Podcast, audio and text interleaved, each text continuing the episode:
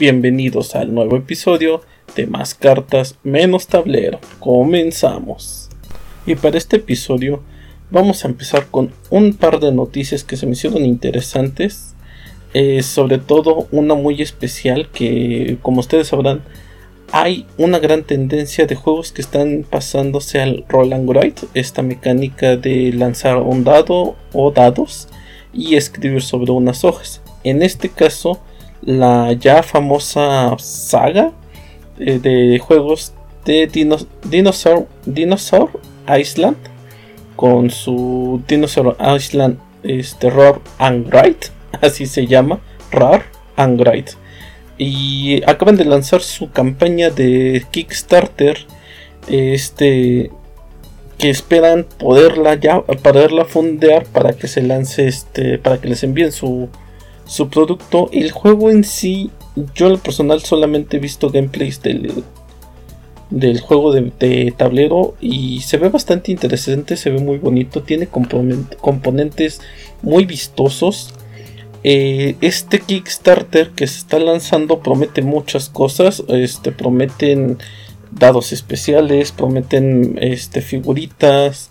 Eh, se ve que es, Pandosaudios está llevándolo a un nuevo nivel en cuanto a poderlo hacer muy grande, tener un, un diseño, un concepto de arte y cosas muy específicas para un juego que si bien eh, son mecánicas muy sencillas.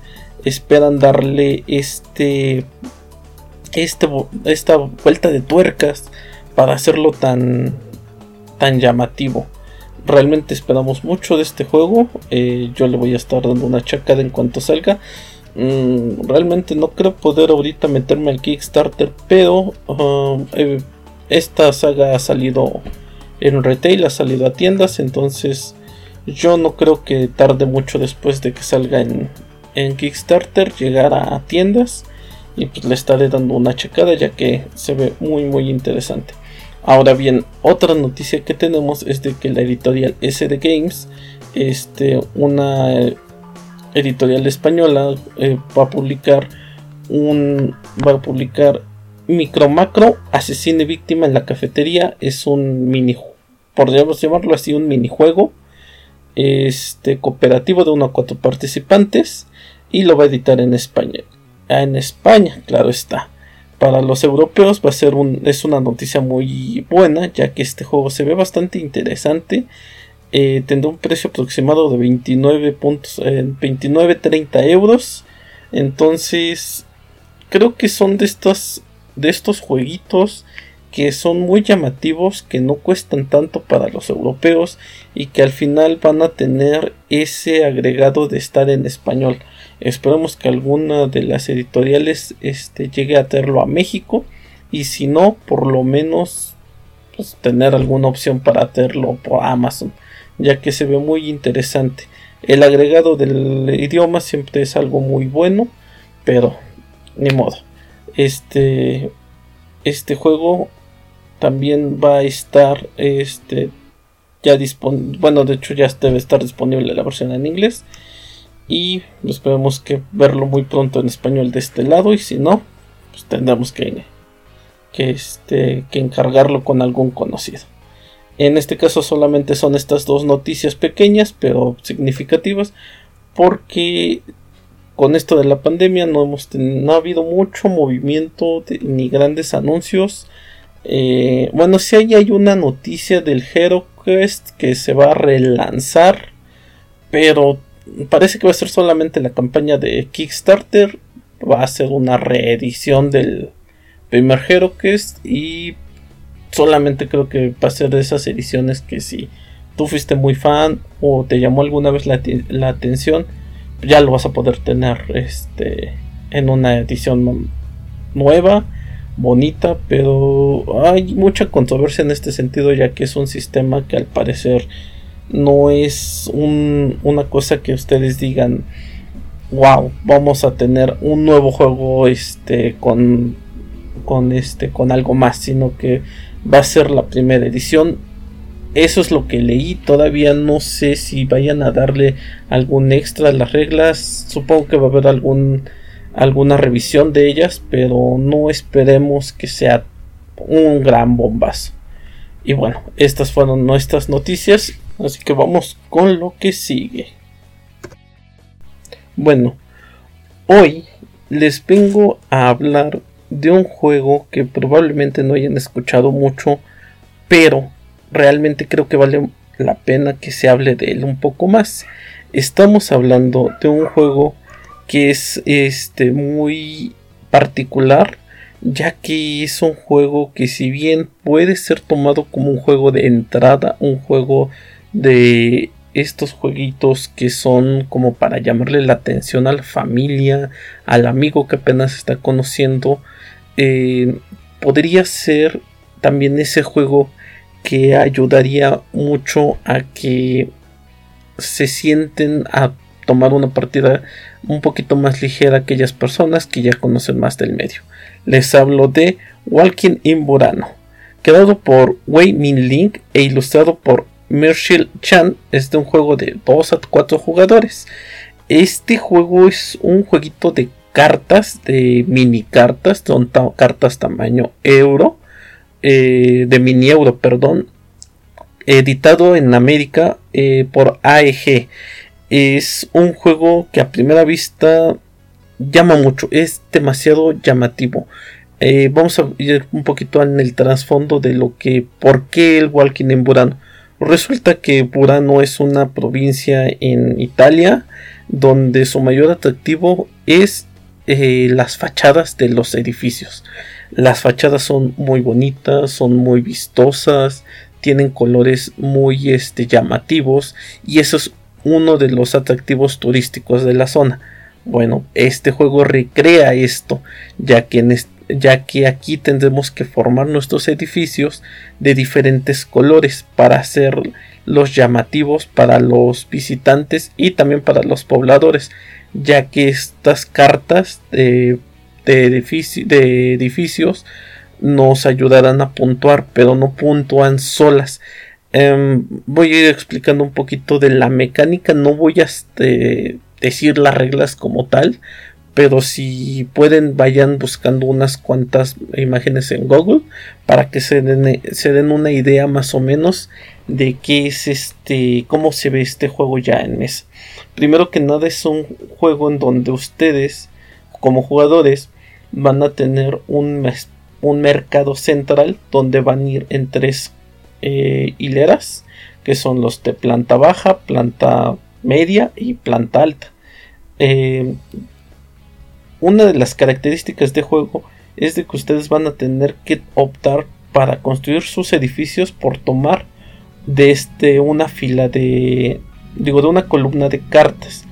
El detalle es de que solamente pueden tomar de esa columna no pueden tomar, decir, ah, pues yo quiero de este color y quiero del otro color que está en otra columna. No, aquí agarran una y se friegan con esa este, columna. Tienen que agarrar solamente de ahí. Ahora, también hay una regla muy, este, muy particular en donde ustedes solamente van a poder tomar la carta de arriba hacia abajo o de abajo hacia arriba, pero nunca la de en medio solo o toman la de este arriba y la de en medio o toman la de abajo y la de en medio si quieren solamente la de en medio. Esta particularidad de mecánica es muy interesante porque a uno lo, lo hace pensar mucho qué es lo que se quiere llevar porque ustedes tienen que ir optimizando todo su este todo su juego en base a esas decisiones. La interactividad con, con otros jugadores se basa básicamente en eso en ver qué columna te va a convenir a ti y o qué columna puede puedes quitarle un color al, al otro jugador. Aquí los recursos para construir son monedas, tienes que pagar para ir construyendo cada una de las de las plantas de los edificios de tus casillas, de tus casitas, perdón, en donde para construir tienes que ir pagando de una, tres y cinco monedas si quieres construir toda de golpe o ir este, construyendo de este un al lado del otro. Entonces aquí solamente hay 18 monedas para todos los jugadores. En el caso máximo de 4 se vuelve muy este muy cerrado el juego, ya que estos requisitos de estar buscando cómo voy a pagar tal carta, cómo la voy a construir, en qué orden la voy a construir, depende mucho de este, de este tipo de circunstancias. Este juego, como digo, es un juego muy de entrada, ya que estas decisiones, si bien si llegan a ser un poquito complicadas al inicio, cuando va uno tomándole el ritmo al juego, ya va viendo la estrategia y realmente no se vuelve tan difícil. Ahora, eh, uno pensaría que es nada más tomar y construir, tomar y construir. Este sí, pero no. ¿Por qué? Porque al final de cuentas ustedes no tienen que seguir un lineamiento para colocar sus cartas. El principal y el más básico y prácticamente con el que se va todo el juego es de que ustedes no pueden construir un color igual al lado de otro. Por ejemplo, si ustedes ya empezaron a construir una casa amarilla, no pueden construir al ladito una casa amarilla, sino que tienen que dejar un espacio o tienen que construir otro color al lado. Hay unas reglas que te permiten romper ciertos parámetros de eso, pero básicamente es la regla de oro. Entonces, este juego es eh, estos, estos detalles son muy buenos para ir pensando, para ir checando y sobre todo para hacer cada vez más llamativa tu, tu área de juego. Eso es espectacular, el cómo al final de, de la partida ves todos los edificios construidos y estos edificios construidos van se van viendo cada vez más bonitos conforme los vas este, terminando. Ahora, creo que una de las grandes aciertos que tienen este tipo de juegos, se los digo por experiencia propia, es de que son juegos con ayudas visuales para daltónicos. Yo soy una persona que tiene daltonismo y a mí me cuestan mucho los juegos este, que tienen colores. Yo tengo muchos problemas con los verdes y los azules, me cuestan mucho trabajo y este juego es amigable 100% para este tipo de jugadores ya que viene con iconografías y créanme, eso es muy bueno porque porque digo, pongo, voy a poner un ejemplo. Yo no juego muy cómodamente Wonder 7. Porque Wonder 7 tiene unos colores muy parecidos entre sí. Y me causa mucho conflicto. Y al no tener ayudas, eh, a la hora de puntuar luego me pierdo mucho.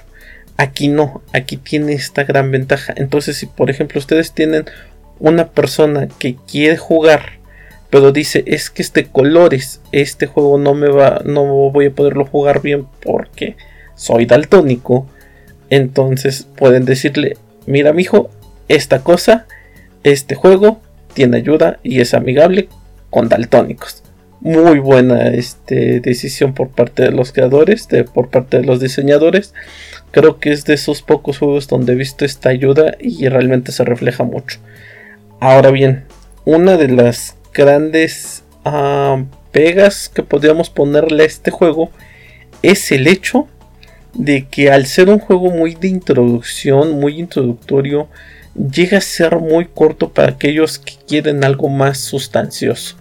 Ah, no es un mal juego, sí es un juego muy recomendable, pero familiar. ¿Por qué? Porque después de una tercera, cuarta partida seguidas, si ustedes le dan ese chance, se les va a quedar muy corto. O sea, este juego sí es para ir sacando eh, esporádicamente, irlo sacando de vez en cuando para que se le den unas partidas, porque al final de cuentas tiene una cantidad limitada de cartas que como no hay más o no tiene otra mecánica más que decir, pues solamente así este lo voy a a ir llevando la rejugabilidad es muy muy poca. Entonces sí recomiendo que este que si lo van a sacar mucho lo piensen porque no es un juego que le van a dar una gran exprimida es un juego que se les va a quedar muy corto eso sí en la edición este americana la que yo compré esta la compré ya tiene un buen rato, ya tiene casi un año, la compré ahí por 2019, si mal no recuerdo. Eh, esta edición venía con una mini expansión que son dos personajes extra. estos personajes todavía no los he podido probar, pero pues, bueno, se agradece. Son gratis hasta las patadas. Entonces es muy bueno ver que por lo menos dicen, bueno, sabemos nuestro error, ahí van una mini experiencia que te puede dar un poquito más, pero no esperen mucho de él. Este juego no es un cerebros, pero es muy recomendable para la familia. Es un juego muy recomendable para jugadores iniciáticos y no tan iniciáticos. Y sobre todo si te quieres dar un break de un juego tan pesado, digamos que estás jugando un Kanban, un este Power Grid, algo así más o menos fuertecito. Es muy bonito, visualmente espectacular y en mesa, créanme, queda precioso. Y esto fue Walking in Burano. Espero que les haya gustado el programa de hoy. Es un poquito más corto que el anterior, pero es porque me estoy preparando para el siguiente capítulo les voy a hablar de una temática que me parece muy interesante. Eh, ya verán este algún spoiler por ahí. Y también quisiera invitarlos a darle like y seguirme si es posible. En mi. En este momento solamente tengo Facebook eh, de este proyecto. Que es este más. Más cartas menos tablero. Así búsquenlo en Facebook. Este, ahí estaré publicando también noticias. Noticias del medio eh, todo lo más importante que llegue a encontrar o alguna cosa que suene más este, interesante también la pondré ahí ahí pondré el post del podcast el podcast está publicado en estos momentos en este Anchor FM estamos en Spotify no sé cómo caramba estoy en Spotify pero estoy en Spotify y estamos en Google Podcast porque sí, Google tiene una, aplicación para podcast que probablemente nadie conozca, pero ahí está. Y próximamente espero ya estar en iBox. Eh, todavía no he creado la cuenta, pero ya estoy próximamente ahí. Y cualquier cosa, este, pueden, eh, pueden este, ponerme sus comentarios, sugerencias, mentadas y todo lo que ustedes gusten. Espero que les haya gustado. Nos vemos hasta la próxima.